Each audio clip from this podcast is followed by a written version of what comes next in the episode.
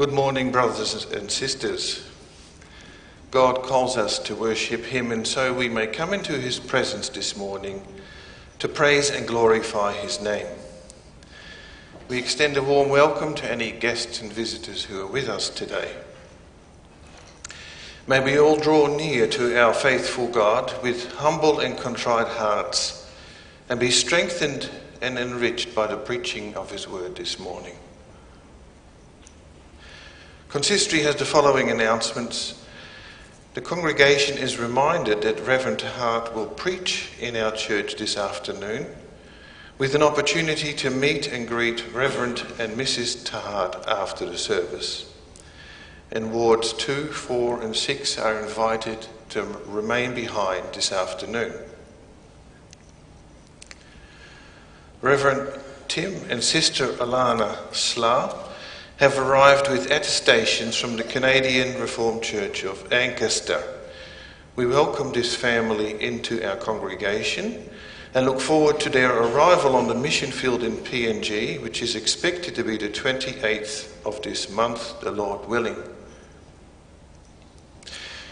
We farewell our sister Serena Bolhouse, who has requested an attestation to the Chilliwack Canadian Reformed Church, and we wish her the Lord's blessing in her new congregation. And this morning the worship service will be led by Reverend Archbold.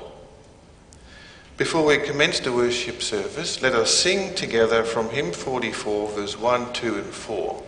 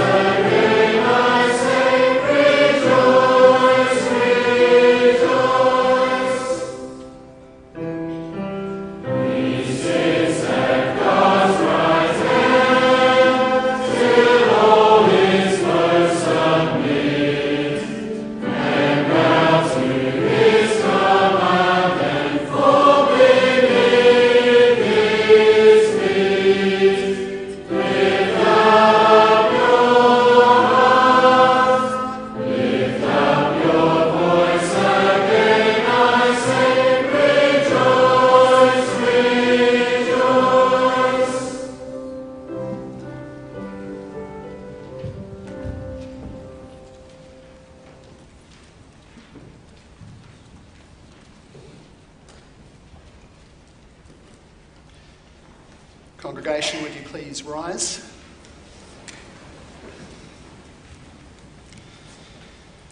Again, we have the privilege that we can acknowledge our dependence upon the Lord using the words of Psalm 124, verse 8, when we acknowledge that our help is in the name of the Lord who made the heaven and the earth. And we hear his greeting, grace be to us and peace, from God our Father and from the Lord Jesus Christ. Amen. We rejoice in the Lord and his might by singing number 68, Psalm 68, stanzas 1 and 2. 68, stanzas 1 and 2. Amen.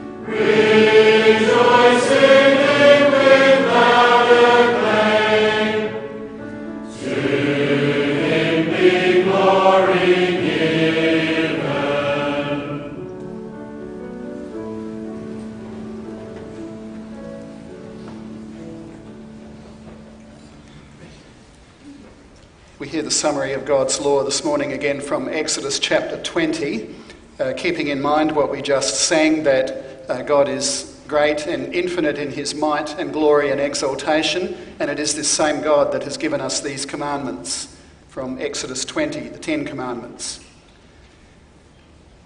And God spoke all these words, saying, I am the Lord your God, who brought you out of the land of Egypt, out of the house of slavery. You shall have no other gods before me. You shall not make for yourself a carved image, or any likeness of anything that is heaven above, or that is in the earth beneath, or that is in the water under the earth. You shall not bow down to them or serve them. For I, the Lord your God, am a jealous God, visiting the iniquity of the fathers on the children, to the third and the fourth generation of those who hate me, but showing steadfast love to thousands of those who love me and keep my commandments. You shall not take the name of the Lord your God in vain, for the Lord will not hold him guiltless who takes his name in vain. Remember the Sabbath day to keep it holy. 6 days you shall labour and do all your work, but the seventh day is a Sabbath to the Lord your God. On it you shall not do any work, you or your son or your daughter, your male servant or your female servant, or your livestock, or the sojourner who is within your gates. For in 6 days the Lord made heaven and earth, the sea and all that is in them, and rested on the seventh day. Therefore the Lord blessed the Sabbath day and made it holy. Honour your father and your mother, that your days may be long in the land that the Lord your God is giving you. You shall not murder. You shall not commit adultery. You shall not steal. You shall not bear false witness against your neighbour. You shall not covet your neighbour's house, you shall not covet your neighbour's wife, or his male servant, or his female servant, or his ox, or his donkey, or anything that is your neighbour's. And we respond to these words now by singing hymn number 28, which is, has as its subject God's law. Hymn 28, stanzas 1, 2 and 4.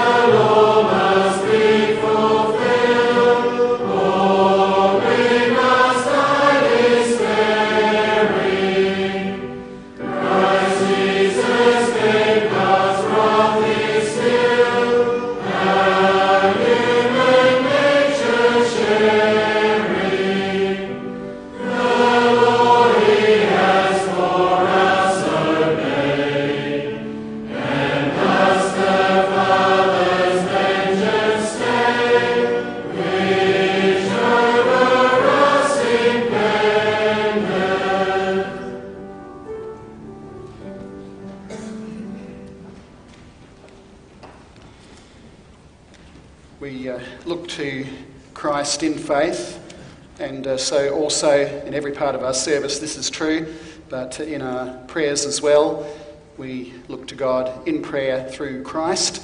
Let us pray. Almighty God and Heavenly Father, you have warned us that if we have broken one law, we have broken them all. And the reading of your law has again this morning convicted us of this, that we have broken all, one way or another, in thought or word or in deed, in what we have done and what we have left undone. For, Father, we have come to realise that each of these 10 commandments, and they themselves a summary of many other things, many other details, but with each of them they indicate to us that we should be doing the opposite of that which is forbidden. Father, we have done what is forbidden, but we've also not done what is required concerning the worship of your name, concerning doing that according to your word, taking your word seriously rather than in vain.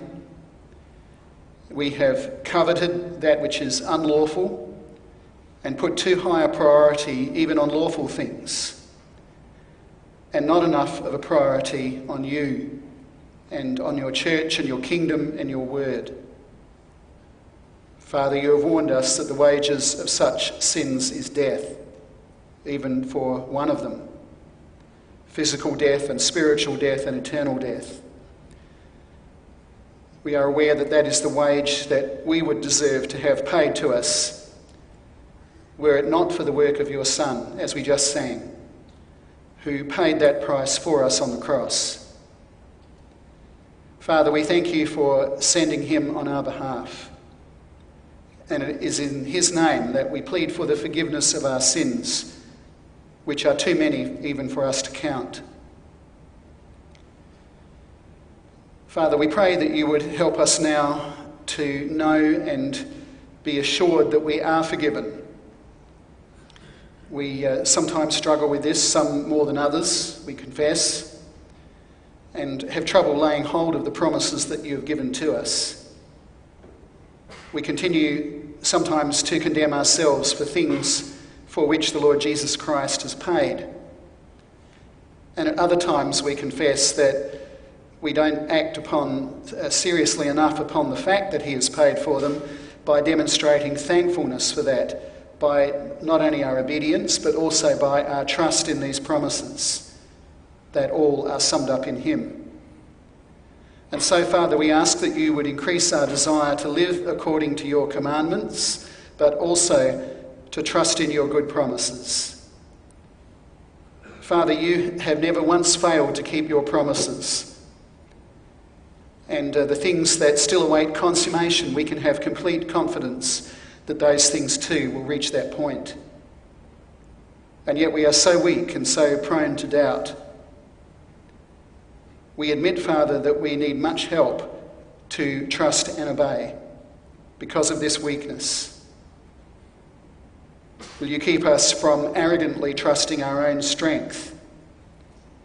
Rather, that we would continue to seek your help and your strength and to trust in Christ's merits, rather than thinking that we can trust and obey simply by force of our own will, and that that trust and that obedience is somehow good enough in itself. Father, keep us from such things, but keep us looking to Christ. And to that end, Lord, we pray that you would help us to attend carefully to the reading and preaching of your word. We know that our hearing is a part of our worship. How we listen to your word is part of our worship, part of our public worship as well as private. Something that we offer to you as part of our service to you. And so, Father, we pray that you would grant to us humble hearts, hearts that are able to listen even to things that are difficult for us to hear, especially when they talk about our sins and weaknesses. And when they talk about the requirements of your law, which sometimes are so difficult for us. But enable us to listen with the humility to accept such things and to trust in what you have said rather than in ourselves, with a desire to obey, with a desire to serve you, Help us also to have a desire to be more effective in our witness to you, more effective in demonstrating gratitude in response to what we hear from you and about you.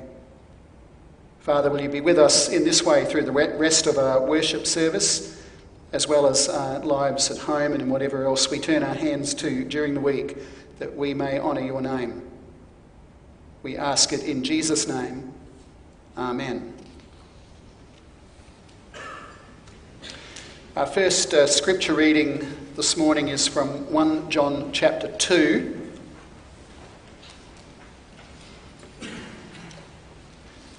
Verses 15 to 17, 1 John 2.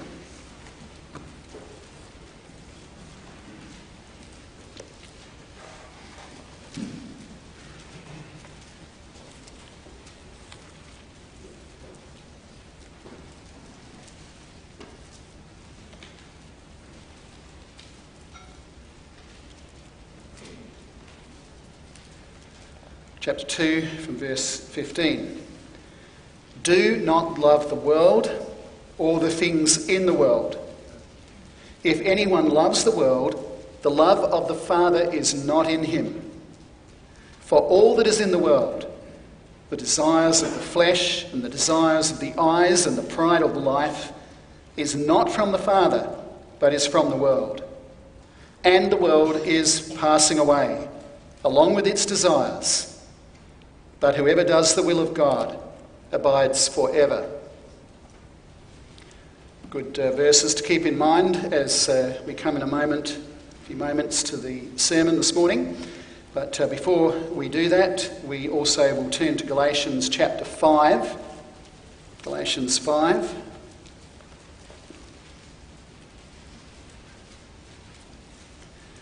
And verses 16 to 25.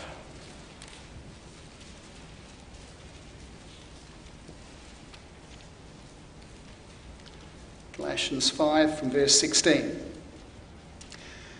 But I say, walk by the Spirit, and you will not gratify the desires of the flesh. For the desires of the flesh are against the Spirit, and the desires of the Spirit are against the flesh. For these are opposed to each other, to keep you from doing the things you want to do. But if you are led by the Spirit, you are not under the law. Now the works of the flesh are evident: sexual immorality, impurity, sensuality, idolatry, sorcery, enmity, strife, jealousy, fits of anger, rivalries, dissensions, divisions, envy, drunkenness, orgies, and things like these. I warn you, as I warned you before, that those who do such things will not inherit the kingdom of God. But the fruit of the Spirit is love, joy, peace, patience, kindness, goodness, faithfulness, gentleness, self-control. Against such things there is no law.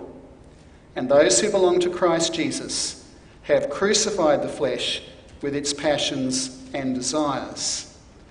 If we live by the Spirit, let us also keep in step with the Spirit. The Lord has spoken words of truth unbroken, and that also includes these words that we've just heard and the reading of the law earlier. Psalm 33 stanzas 1 and 6. 33 stanzas 1 and 6.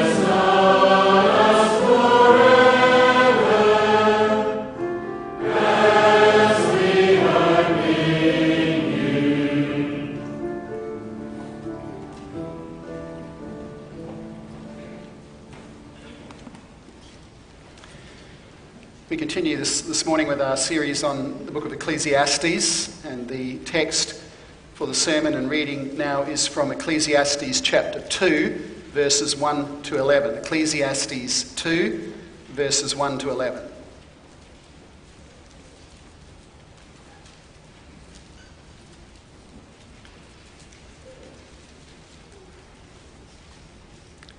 Heading in the ESV, the vanity of self-indulgence.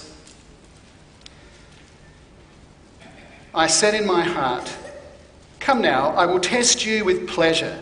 Enjoy yourself. But behold, this also was vanity. I said of laughter, it is mad. And of pleasure, what use is it? I search with my heart how to cheer my body with wine. My heart still guiding me with wisdom, and how to lay hold on folly, till I might see what was good for the children of man to do under heaven during the few days of their life. I made great works. I built houses and planted vineyards for myself. I made myself gardens and parks. I planted in them all kinds of fruit trees. I made myself pools from which to water the forest of growing trees. I bought male and female slaves, and had slaves who were born in my house. I had also great possessions of herds and flocks, more than any who had been before me in Jerusalem. I also gathered for myself silver and gold, and the treasure of kings and provinces. I got singers, both men and women, and many concubines, the delight of the sons of man. So I became great, and surpassed all who were before me in Jerusalem. Also my wisdom remained with me, and whatever my eyes desired, I did not keep from them. I kept my heart from no pleasure, for my heart found pleasure in all my toil, and this was my reward for all my toil. Then I considered all that my hands had done and the toil I had expended in doing it, and behold, all was vanity and striving after wind, and there was nothing to be gained under the sun.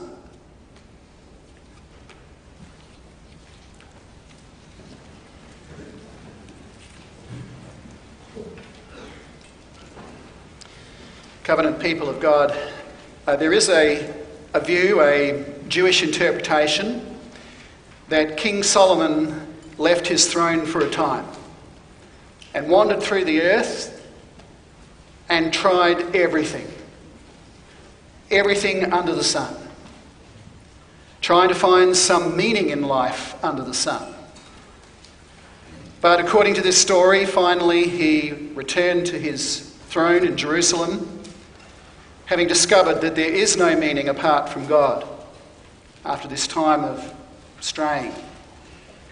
And then, according to the story, that's when he wrote Ecclesiastes.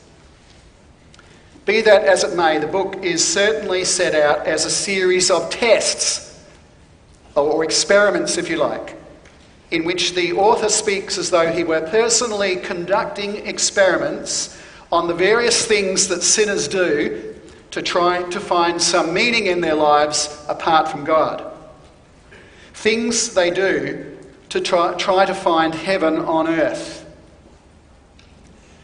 The experiment in this part of Ecclesiastes in chapter 2, or at least this first part of the chapter, is with an experiment in pleasures of various kinds.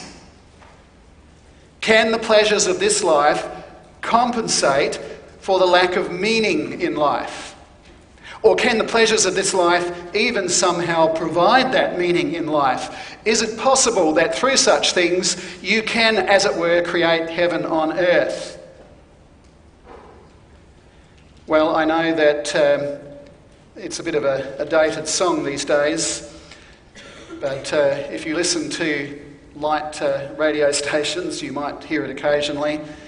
Not that I can say I particularly enjoy the music, but there is a song I sometimes have heard in the background on the radio in various places by Madonna, the singer. It's a bit dated now, but she sang a very popular song about how heaven is a place on earth And the meaning in the song is that heaven on earth was created by love in human relationships. And that is, of course, a very common theme in contemporary music, whatever genre we talk about, whatever kind of music you listen to. If you listen to secular music, you'll pretty soon come across this point, that we can find heaven on earth in such things. Cast out from paradise, it appears that the descendants of Cain try to find meaning in their life by building cities. That's one of the things they did, but also by inventing things, and one of the things they invented was music. The philosophy being, don't worry if God has thrown you out of paradise, you can make your own paradise, your own heaven on earth. And the human race, in its sin, has been trying to do that ever since. We're going to examine this morning whether that is possible, under two headings. First of all, testing the pleasures of this life, and secondly, the results of this test. Testing the pleasure and the results of that test. In the first place, we need to be a little bit careful in assessing the nature of the writer's method of experimentation with pleasure. When you read this text, and especially verse 10, I kept my heart from no pleasure, that probably conjures up some image of a man who's throwing himself into all sorts of depraved activities on the excuse that I'm just doing it for science. You know, this is just an experiment. You know what they say, you can't knock it till you've tried it. So we have to try these things in this experiment, and then we can make a good objective assessment of them. Well, I'd like you to note in that connection that the words enjoy yourself in verse 3 literally read, this is in the part that says, I said in my heart, come now, I will test you with pleasure, enjoy yourself. That last part literally means consider with goodness. And note also verse 3, till I might see what was good. And twice he says that his wisdom never departed him, verses 3 and 9. So this is not some reckless abandon in trying out all kinds of depravity.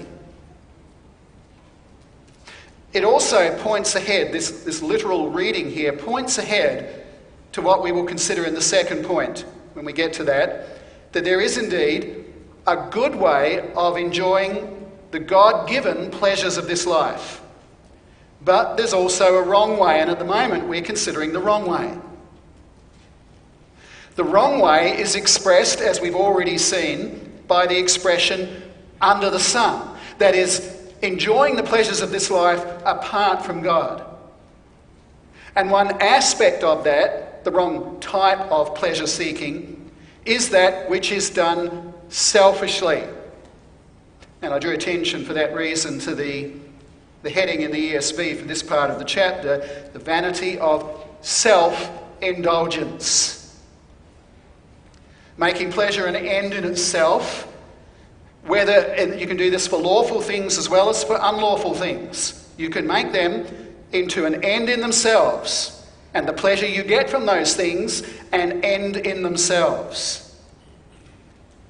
And in that connection, when you make something an idol in that way, to make it, because that's what happens, when you make something, pleasure included, an end in itself, you are turning it into an idol. And notice in that connection, throughout this section, this text, the expression, for myself. It's actually used around about 8 times in the text. Some translations bring that out more clearly. The New American Standard, for example, has that phrase, I did this or that, for myself, those 8 times. The ESV alternates between the word my and for myself, but the idea is the same, that whatever you do, even if you are doing lawful things, if you don't do it for God's glory, it is going to involve either putting yourself on a pedestal or putting some other aspect of creation, or perhaps another person, on a pedestal, turning them into an idol. So let's work our way through these pleasures, the ones that are mentioned in this passage. The first one we may describe as the use of humour. Verse 2. I said of laughter and of pleasure. And the word for pleasure that is used in this particular case is actually quite similar to the word for laughter. It's a word that can be translated mirth or gaiety. You know what they say? Laughter is the best medicine. And many people try to use that medicine fairly heavily. They try to cope with the problems of life by making a joke out of it, probably to cover up the hurt that is inside. Many others look to comedy, often with these days with very dubious content. In fact, I think it's hard to find any comedy these days that doesn't have dubious content. But they try to look to comedy to distract themselves. So they don't have to think too deeply about things, but they can keep on chuckling, at least on the outside. But the preacher says that if you do this in a way that ignores the Lord, this laughter, this use of humour and comedy is no better than madness. It is madness to laugh your way to hell. That really is madness. To try to hide from the problems in your life that desperately need to be dealt with, but you're distracting yourself by just having a good old laugh about things.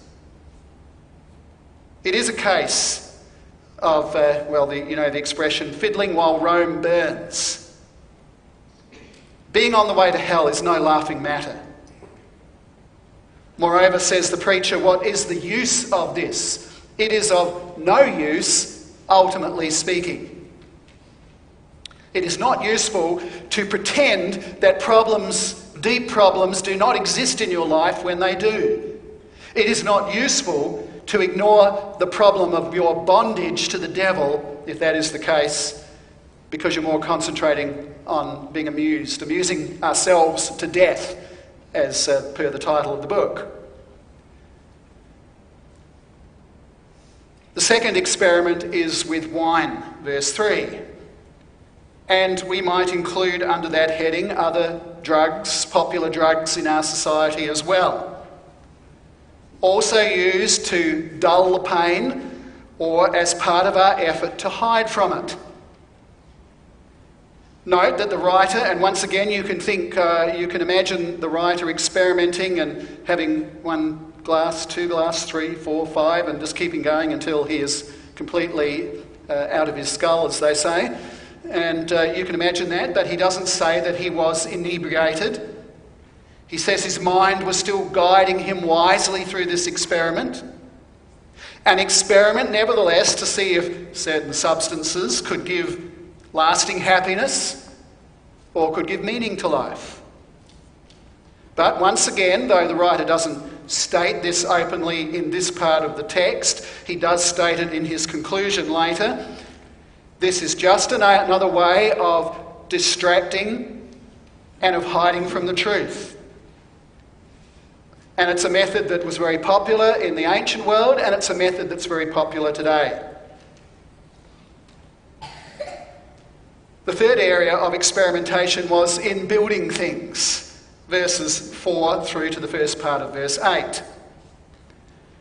Something for which King Solomon was certainly famous. He built the temple in Jerusalem. He built palaces. He built cities and forts. He expanded the vineyards he'd inherited from King David, his father. He made gardens and parks full of fruit trees and ponds of water to water those trees and also to bathe in. All possible because of the wealth with which the Lord had blessed him.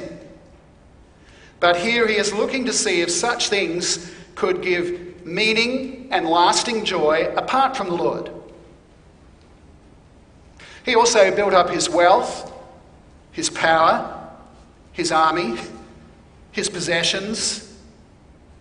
He had slaves, and he even conscripted some workers on rotation or something of that kind from his own people, setting things up later for more serious forms of slavery in the kingdom, that which would contribute to a large degree to the division of the kingdom, in fact.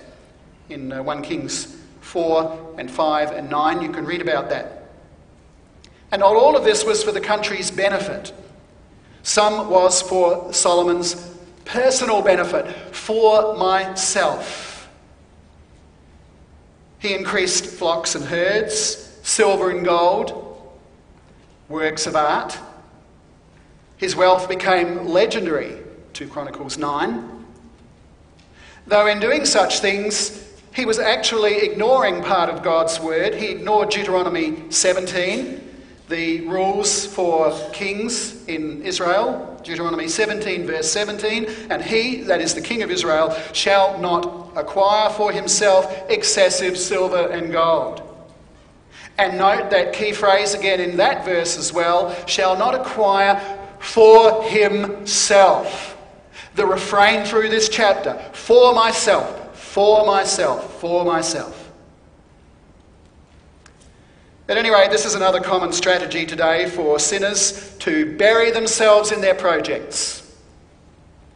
Creating things, building things, amassing things, house and garden, hobbies and art, businesses, wealth.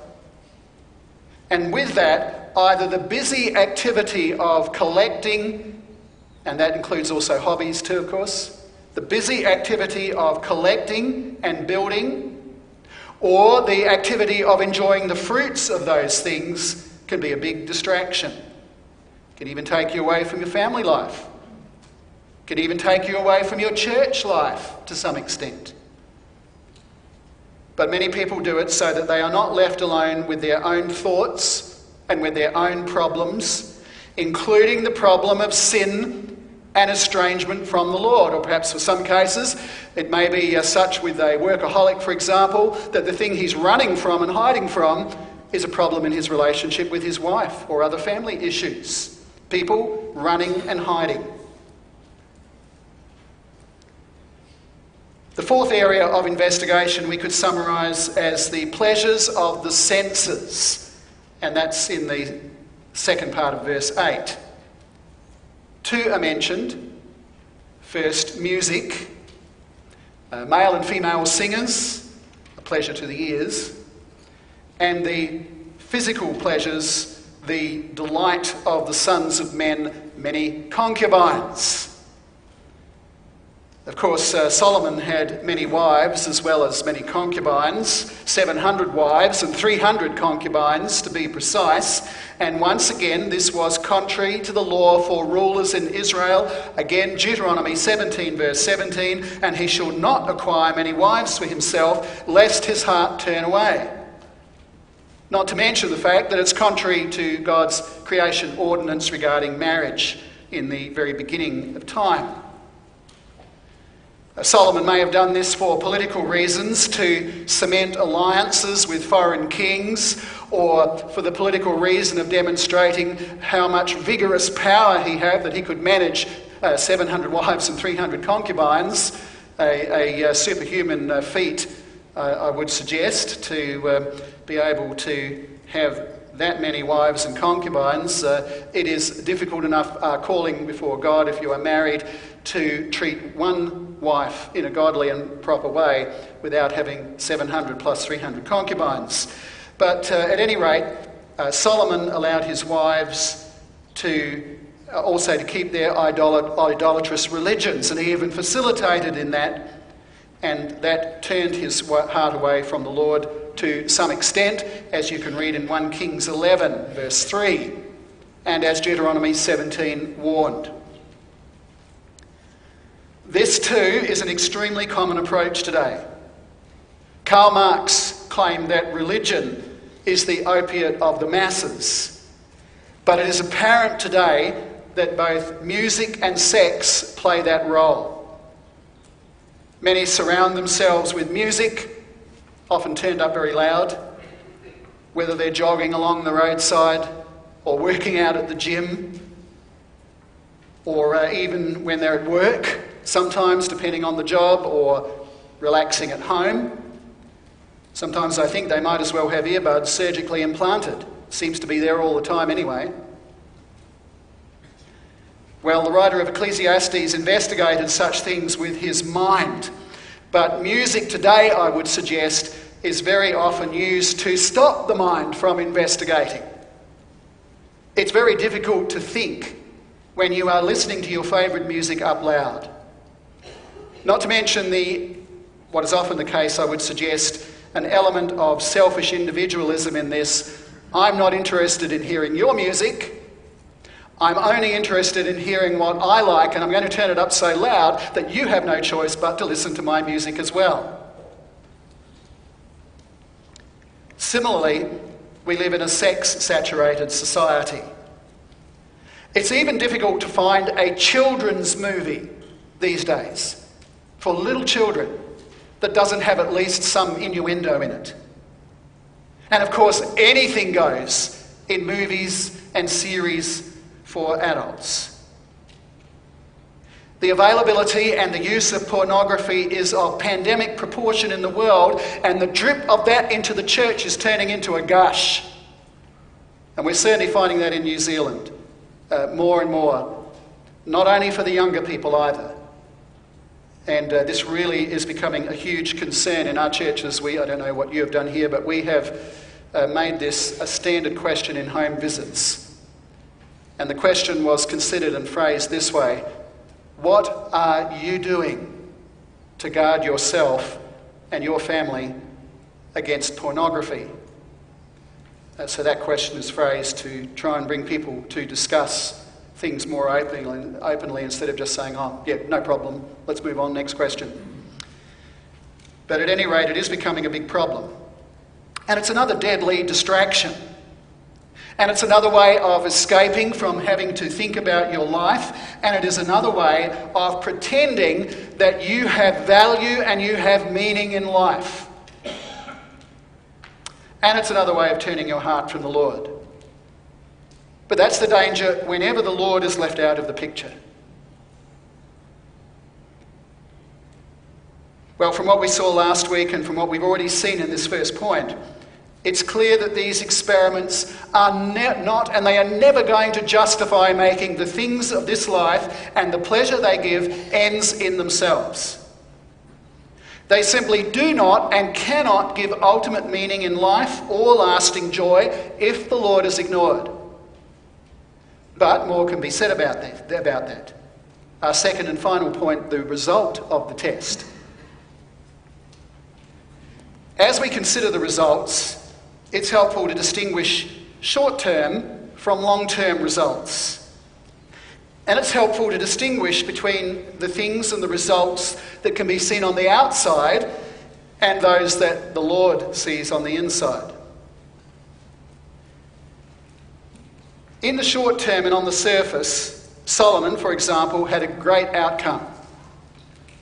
He was for a time and in a sense the greatest man on earth. Even the Queen of Sheba thought so. And she came from some distance to see that greatness. And she, a queen herself, she was impressed. Even by Israel's terms of reference and their experience, Solomon was greater, at least in wealth and power, than any before, verse 9. Though certainly not greater in godliness. Now, in one respect, this greatness was a good thing.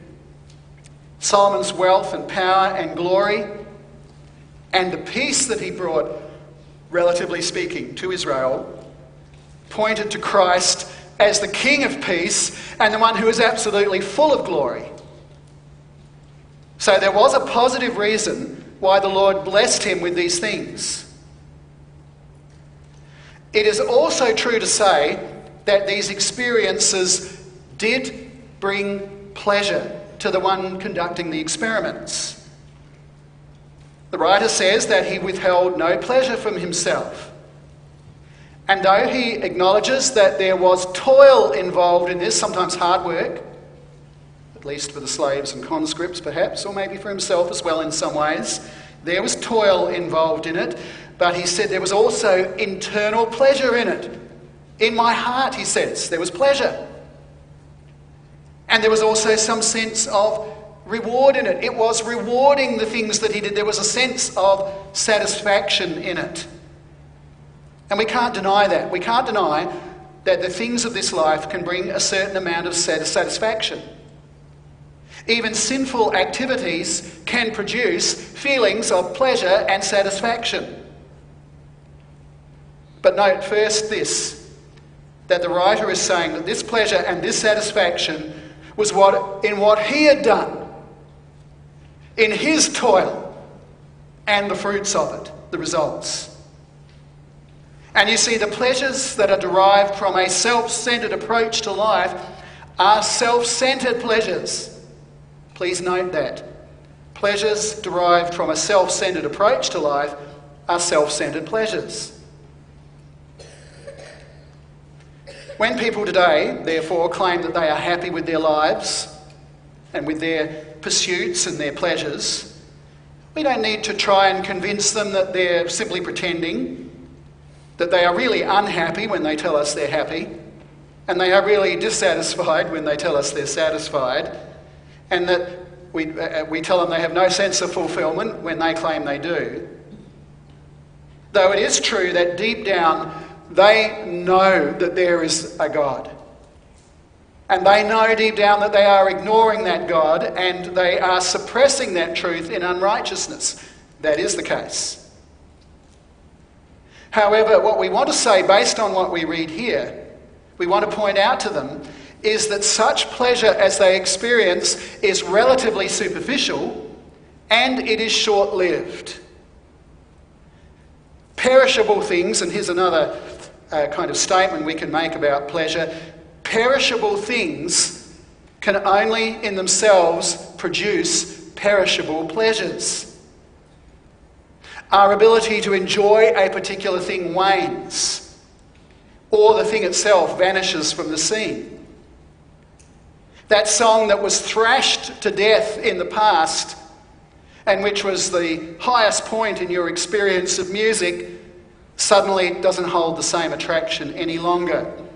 It's now ancient history, fit only for something occasionally on a classic pop or rock radio station, or something of that kind, or fit only for perhaps a little bit of nostalgia. That list of phone numbers of past girlfriends, boyfriends, partners, concubines, or whatever else, that list, no longer the older ones on that list no longer hold any attraction, and if they have any use, it is perhaps only for calling them in between other relationships when there's no one else immediately on the horizon, and I've met people who act just like that. That business that absorbs so much time, that took you away at times unnecessarily from your family, from your wife and your children, or from your husband and your children, or took you away from church activities. That business has either collapsed, or you've got a new job and that one's now past history, or you've retired. That money that was so important to your bank balance, now you've got a new target, and that old amount that seemed to be before the pinnacle of wealth is now, it seems like a paltry amount. The house and garden have been sold, and now you have another, until you end up in a small unit or in a nursing home, and then after that an even smaller plot of land in a cemetery. Well, the problem is not, of course, with finding pleasure in earthly things, or at least the lawful use of them. As I keep saying, the problem comes when we elevate that pleasure to an end in itself and treat it as if it can give us lasting or ultimate pleasure apart from the Lord. And that is the preacher's conclusion. That is what he means in verse 1 when he says that, "Behold, this also was vanity," and then also in verse 11, beginning and capping this section off in this way, "Behold, all was vanity and a striving after wind," just emptiness in other words, "and there was nothing to be gained under the sun." The solution to this is not that which has been adopted by so many to some extent in the early, but especially in the medieval church, the ascetic's way of depriving the body of earthly pleasures, or even punishing the body to put it in its place and teach it a lesson. Hermits living in caves, enforced celibacy, people sleeping through the cold European winter on stone without any covering, or self-flagellation, whipping yourself and such things, those very common ways of punishing the body. The solution to it is to enjoy the good gifts that God has given us, the lawful ones, giving thanks to him and putting them to his service for his glory. Another way of saying that, the solution to this is to build everything we do on the foundation of the Lord Jesus Christ. So to go over again what that means, what does it mean to build things on the foundation of Christ? It means to be thankful that Jesus Christ has redeemed this aspect of life so that a Christian person doing it in his strength and merit can actually give acceptable service to God, glory to God through it. That is one aspect of building on Christ, but also using those things to promote his name, to promote the gospel of Jesus Christ, to promote his church and his kingdom, and also using those things to benefit others, loving our neighbour as ourselves, but especially those of the household of the faith.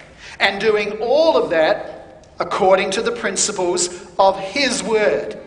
That is what it means to build on Christ with these things. Now take, for example, marriage. There is pleasure in marriage. And I'm talking about to one person at a time, not to 700 wives and 300 concubines, to one person at a time. But that marriage should be used to glorify God by demonstrating the relationship between Jesus Christ and his church.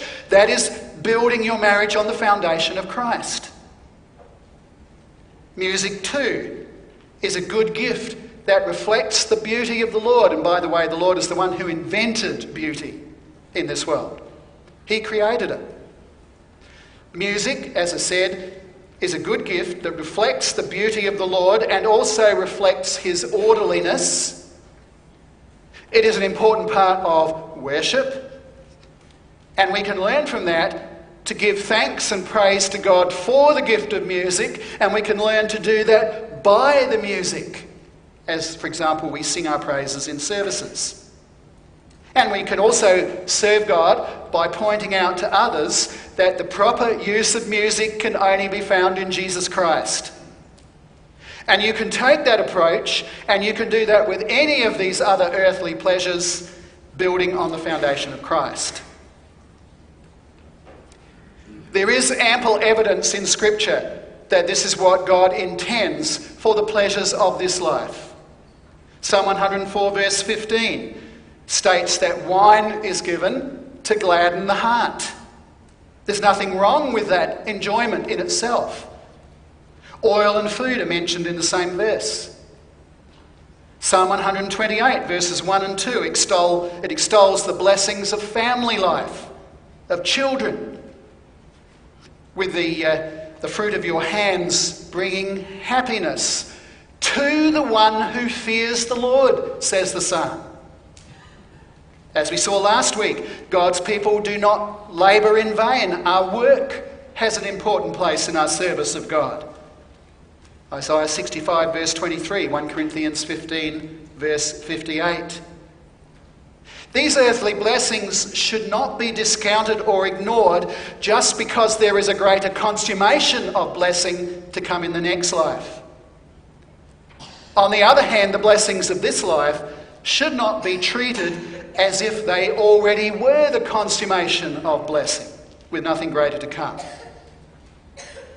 Nor should they be treated as if our enjoyment of such things is better than the spiritual relationship we have in this life already with Christ. In fact, you cannot treat the earthly blessings in the right way without that God-given relationship with Christ. There is another reason why the Lord warned about such things. If we are too tied to them as ends in themselves, too tied to the pleasures of this life, it can be very hard to give them up when you have to. For example, for the sake of the gospel. Such as in situations of persecution. And let's make no mistake about it, there is already persecution of Christians in the Western world. They're not being killed yet, but there are legal aspects. There is exclusion on this basis. And the world, including the Western world, will sometimes come to you with this choice, where they will, so to speak, say to you, you have a choice. You either give up your service and obedience or your proclamation of Christ in this particular area, or you are going to risk losing some pleasures of this life that are really important to you. And if you're too tied to those things, it's going to be hard to make that choice the right way. The idolatrous love of earthly pleasures then threatens our relationship with the Lord. Remember that pointed question that the Lord Jesus asked when he said that even if you gained the whole world, and we could add, even if you gained all of the pleasures of life, all the pleasures that men seek, what does it gain? What does it profit you if you lose your soul in the process? The Lord spoke those words in Matthew 16, and he did it in the context of explaining the cost of discipleship. And if you want to be a faithful disciple of Christ, then you need to take these words in Ecclesiastes 2 seriously as well. Because how we deal with earthly pleasures is an important part of that discipleship. For the one who is a disciple of Christ and a subject of Christ, he puts the king first, and he puts his kingdom first. Seek first the kingdom of God and his righteousness, and all these things will be added to you. And all these things does not mean all the pleasures that men seek, but it does refer to our true and basic needs. But above and beyond even that, seeking his kingdom first means seeking God's pleasure first, instead of pursuing your own pleasure in a selfish manner. In fact, our greatest pleasure in this life ought to be seeking his pleasure in the merit and the strength of Christ. And when we do that, then we will have the pleasure of enjoying God forever, which ought to be the greatest pleasure to us as well. So here's another little statement we could make about pleasure. Pleasure in imperishable things leads to imperishable pleasure. These truths are foreshadowed in chapter 2, verses 24 to 26, which is actually the conclusion of the whole part of chapter 2, including the subsection that we've been looking at on pleasure seeking. And here finally in that conclusion, God is mentioned. And enjoying his good gifts in the right way is mentioned. And I want to conclude by reading those verses, not to expound too much upon them at this point or at all, but simply to read them and let them form the conclusion of this sermon. There is nothing better for a person than that he should eat and drink and find enjoyment in his toil. But notice what he says next. This also I saw is from the hand of God. For apart from him, who can eat or who can have enjoyment? For to the one who pleases him, God has given wisdom and knowledge and joy. But to the sinner, he has given the business of gathering and collecting, only to give to one who pleases God. This also, speaking of that life of simply gathering and collecting apart from God, this also is vanity and striving after wind. Amen.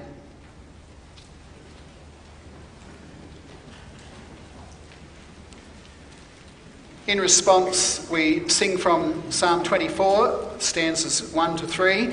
The one who ascends God's holy hill has clean hands and a pure heart and withstands the lure of sin.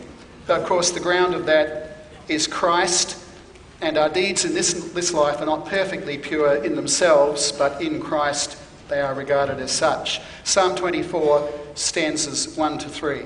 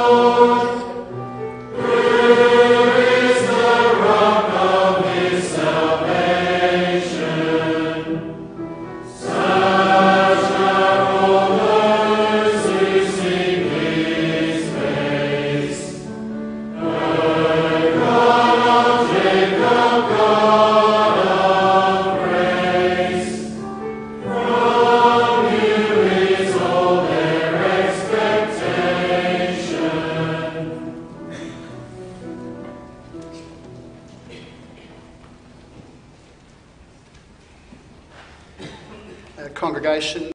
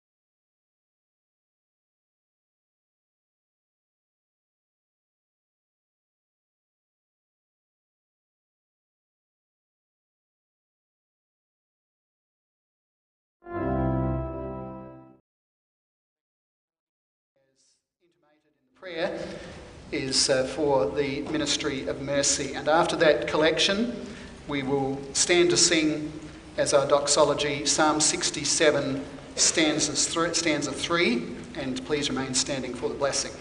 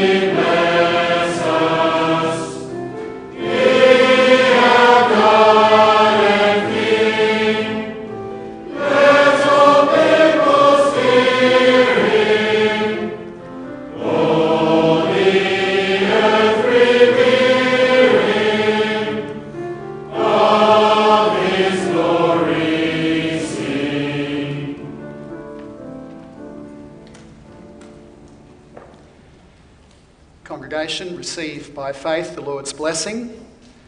The God of peace himself sanctify you completely, and may your whole spirit and soul and body be kept blameless at the coming of our Lord Jesus Christ. He who calls you is faithful. He will surely do it. Amen.